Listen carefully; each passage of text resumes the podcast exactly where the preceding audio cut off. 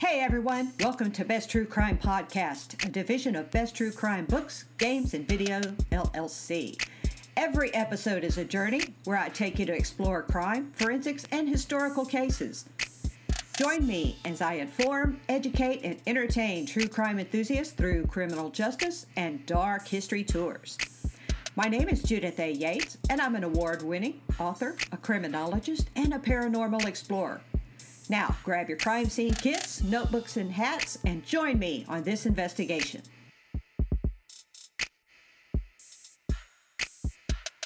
The date is 2021. The place is Nashville, Tennessee. Your mission is to learn how to teach our kids safety without creating fear using the case of a popular fencing coach. This is the case of Robert Piraino. All suspects are considered innocent until proven guilty in a court of law.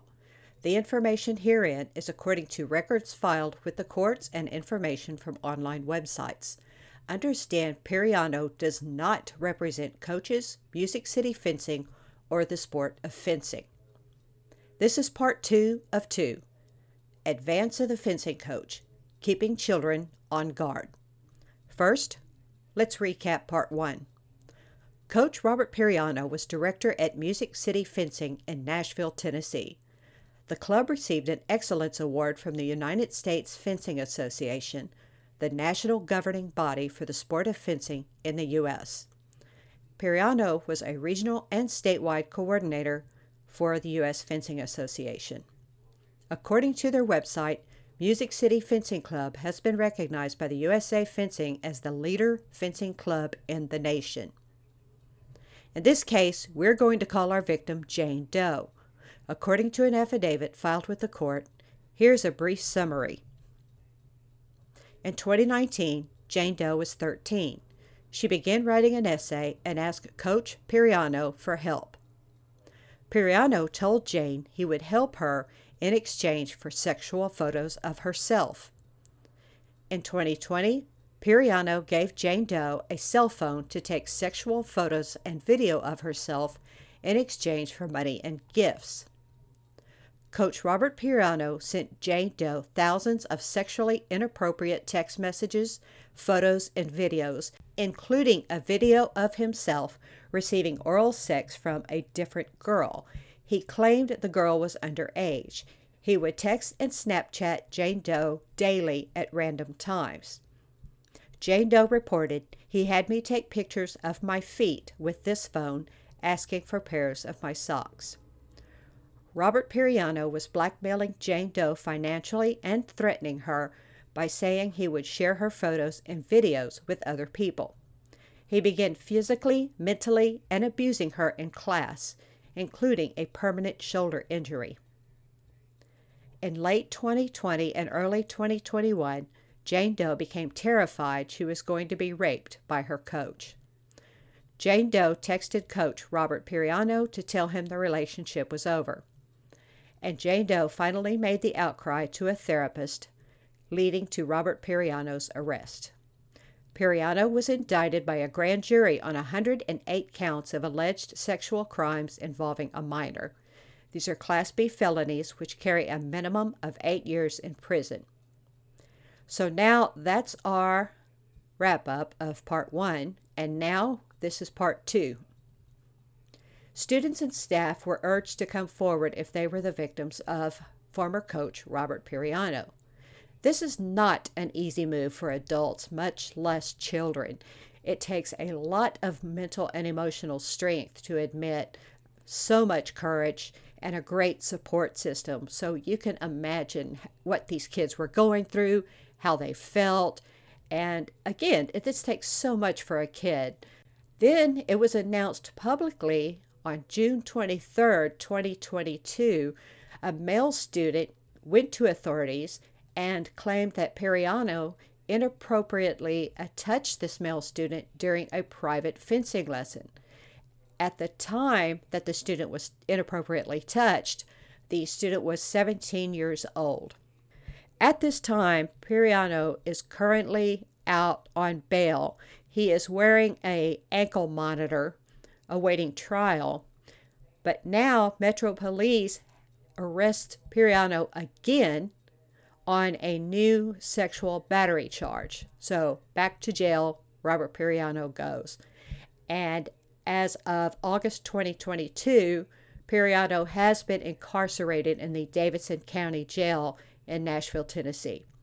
Now, this brings us to the latest news as of October 2022. A civil suit has been filed in a Nashville federal court by Jane Doe and her parents. Remember, Jane Doe is the girl that Piraino insisted on and then threatened to send him all these nude pictures and videos and threatened her uh, threatened her financially and threatened her by saying that he was going to send these photos out. So now the family of Jane Doe and Jane Doe have filed a civil suit against Piraino. Attorneys for Jane Doe and her family have requested the civil suit be placed on hold pending the outcome in Piraino's criminal case. The civil suit is not just against former fencing coach Piraino, it's also naming his training facility, Music City Fencing Club. It's also listing USA Fencing, the national governing body for the Olympic sport. Now, the allegations include that USA Fencing knew of Piraino's inappropriate behavior toward his young students, yet they failed to act before he sexually abused Jane Doe. Allegations include that USA Fencing failed to prevent Piraino's sexual abuse and grooming of Jane Doe. That Robert Piraino's inappropriate behavior was not a secret. That's right, this is one of the bombshells that Piraino attended social gatherings with his underage fencers and that he provided them with alcohol. And it also alleges that fellow coaches, members of USA Fencing, had claimed that they heard Piraino joke about engaging in criminal sexual activities with young fencers. One unnamed coach was quoted in this lawsuit saying if Piraino was serious about some of the things he said, he should spend the rest of his life in prison. Another allegation is Piraino distributed naked photos of Jane Doe online and sent them to a former fencing coach and a member of USA Fencing. So, allegedly, this girl's picture is now being shared with collectors of child porn all over the internet. And that is what these guys do. They swap and trade pictures all over the place. So, that is possible that Jane Doe's photo has been shared and another allegation is uh, flagrantly failing to enforce and violating Safe Sports and USA Fencing's policies relating to sexual misconduct and abuse. Safe Sport. Now let's talk about Safe Sport for a minute so everybody understands what that is. Under the Safe Sport Authorization Act, Safe Sport is required to, quote, develop training, oversight practices, policies, and procedures to prevent the abuse, including emotional, physical, and sexual abuse, of amateur athletes participating in amateur athlete activities through national government bodies. USA Fencing conducts background checks on USA Fencing member coaches and requires them to undergo yearly training as part of its safe sport and minor athlete abuse prevention policy. End quote. Now, this group conducts annual background checks and requires coaches to attend yearly training through the United States Center for Safe Sport. And that's an independent entity established by Congress in 2018 to provide training to Olympic sports organizations and investigate abuse allegations. USA Fencing consistently communicates how to report misconduct with its members.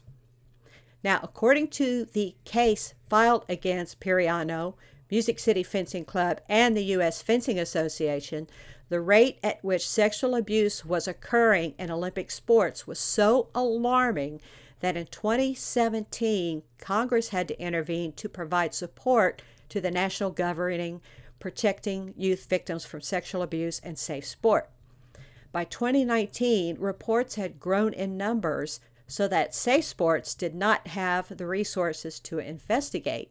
In other words, there were so many reports of abuse that Safe Sports didn't even have enough people or, or resources or time to investigate all of these allegations.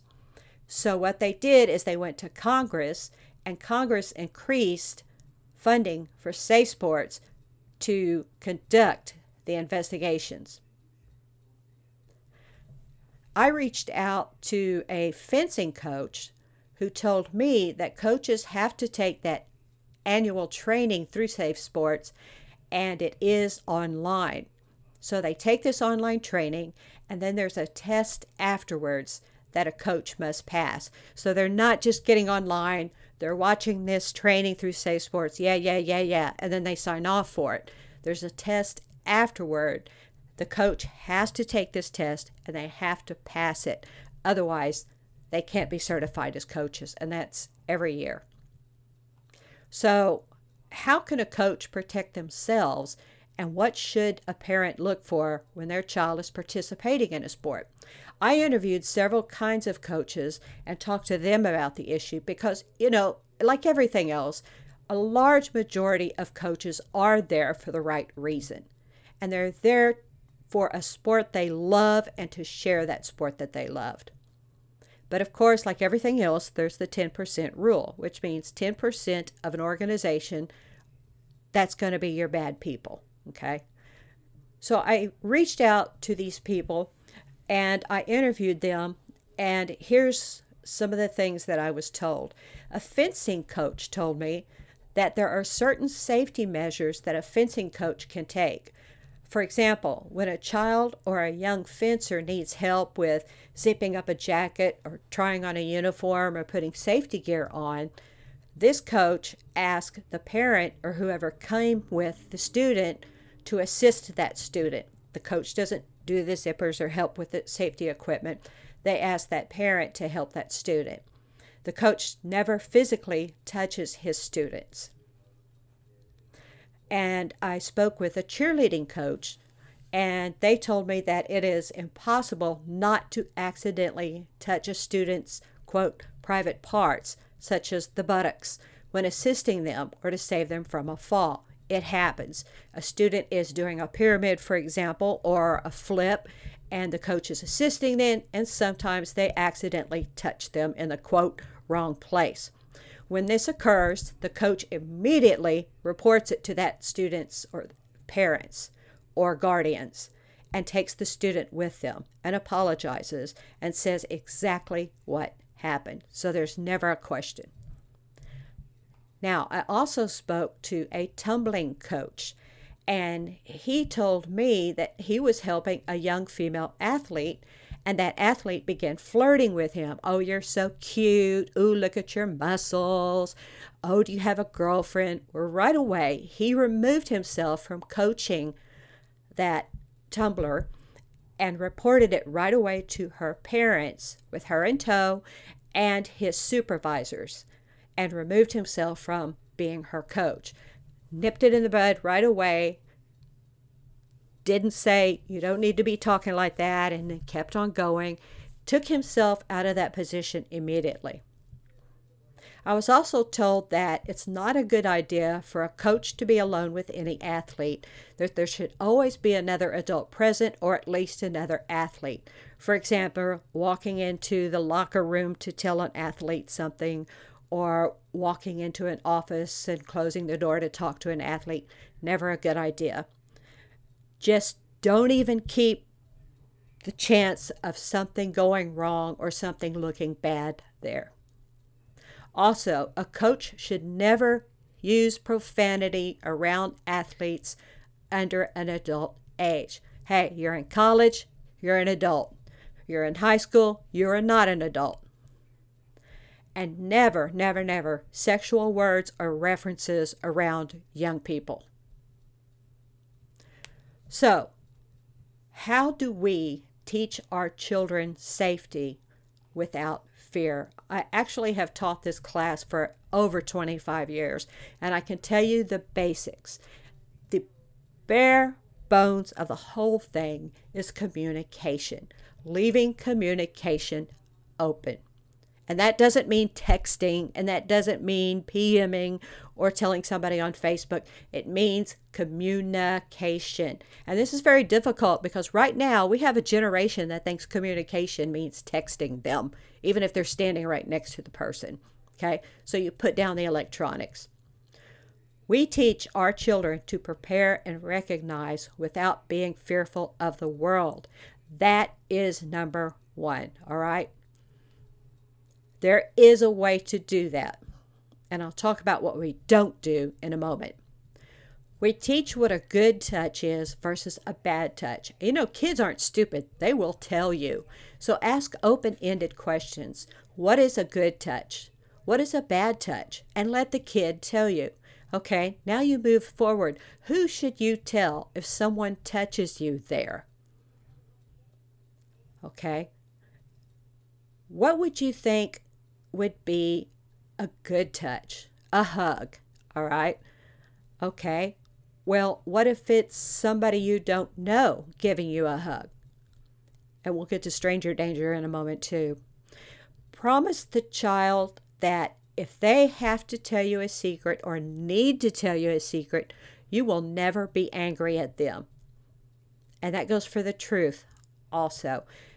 If they need to tell you a secret, you will never be angry at them. And you will never be angry at them for telling you the truth. And please, important, keep your word. Even if that secret is really, really awful, you keep your word. And reiterate this often.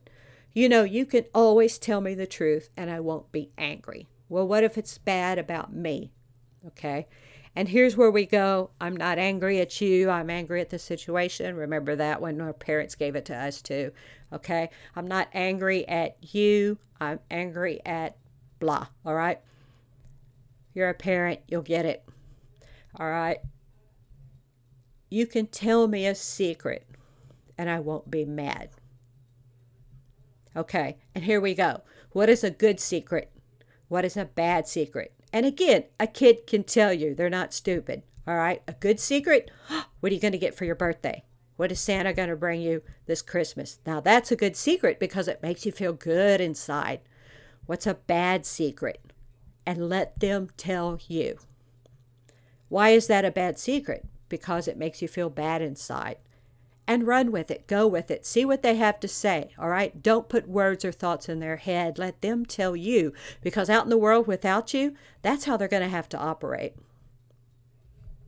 Now, I'll let you decide because you know your child and you know, you know, some kids that are 10 are are it's like talking to a 20 year old and some 20 year olds is like talking to a 10 year old. So I'm going to let you decide how you're going to discuss people who harm children all right?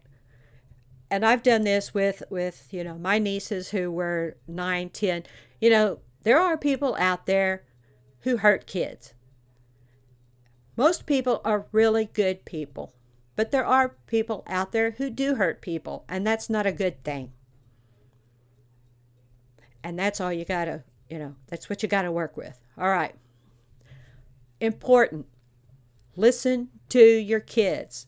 Set aside us time. Make it a rule. Have you ever gone out to a restaurant and you're sitting there and you look over and there's this whole table load of a family?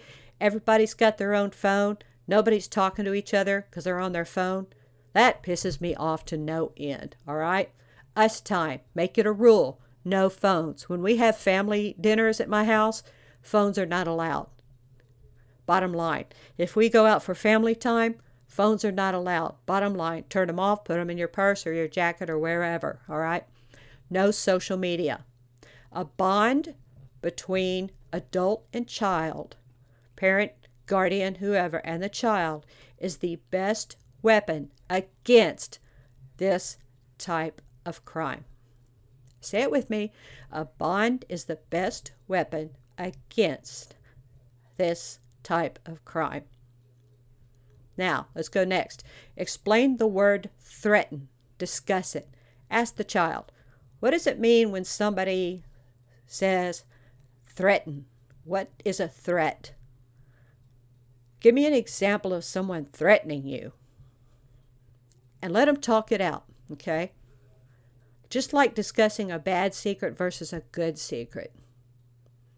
Because that perpetrator's weapon is secrecy. You better not tell or I'll kill your parents. You better not tell or everybody will know you're a whore. You better not tell because I'll take these pictures and put them out everywhere. You better not tell or you're not going to get money anymore because nobody will love you. Because then everybody will think you're a slut. Because then I won't love you anymore. All right? Secrecy is their weapon. You take that away, and that son of a bitch is had. If anyone threatens to hurt mom or dad or your family, you know you can tell me, and I will never get mad at you. And that goes along with the word threaten. If anyone threatens to hurt any of us, you need to tell me, and I won't get mad at you. And again, that goes with I'll never get mad at you for telling the truth to me. All right, let's take this. Uh, Mom, I broke the vase. Okay, what did how did you do that? I was playing ball in the house, but you told us not to do that. Okay, but you know what? That kid still told the truth. That's yours to deal with now. All right, let's talk about what not to do. And I'm going to try to be cool because these things piss me off when the parents do it. Stranger danger is ridiculous. Because what is a stranger to a child? The teacher? A coach? The next door neighbor? The kid that mows the lawn? The little boy down the street? The babysitter? These are not strangers to a kid. And only 8 to 10% of child abductions are conducted by a stranger. But those are the ones I hear about on the news. Well, of course, because they make the news. The news is not going to tell us about the ex husband who got pissed off, so they stole the kid, or the ex husband's parents who got upset that you won custody, so they came in took the kid and ran. That's never going to make the news, but those are the most uh, abducted kids stories. But you sure are going to hear about the scoop, spooky guy that hung around the house and then stole the kid when the mother's back was turned. All right, so stranger danger, just get rid of that. All right, because there there are very few strangers to a child.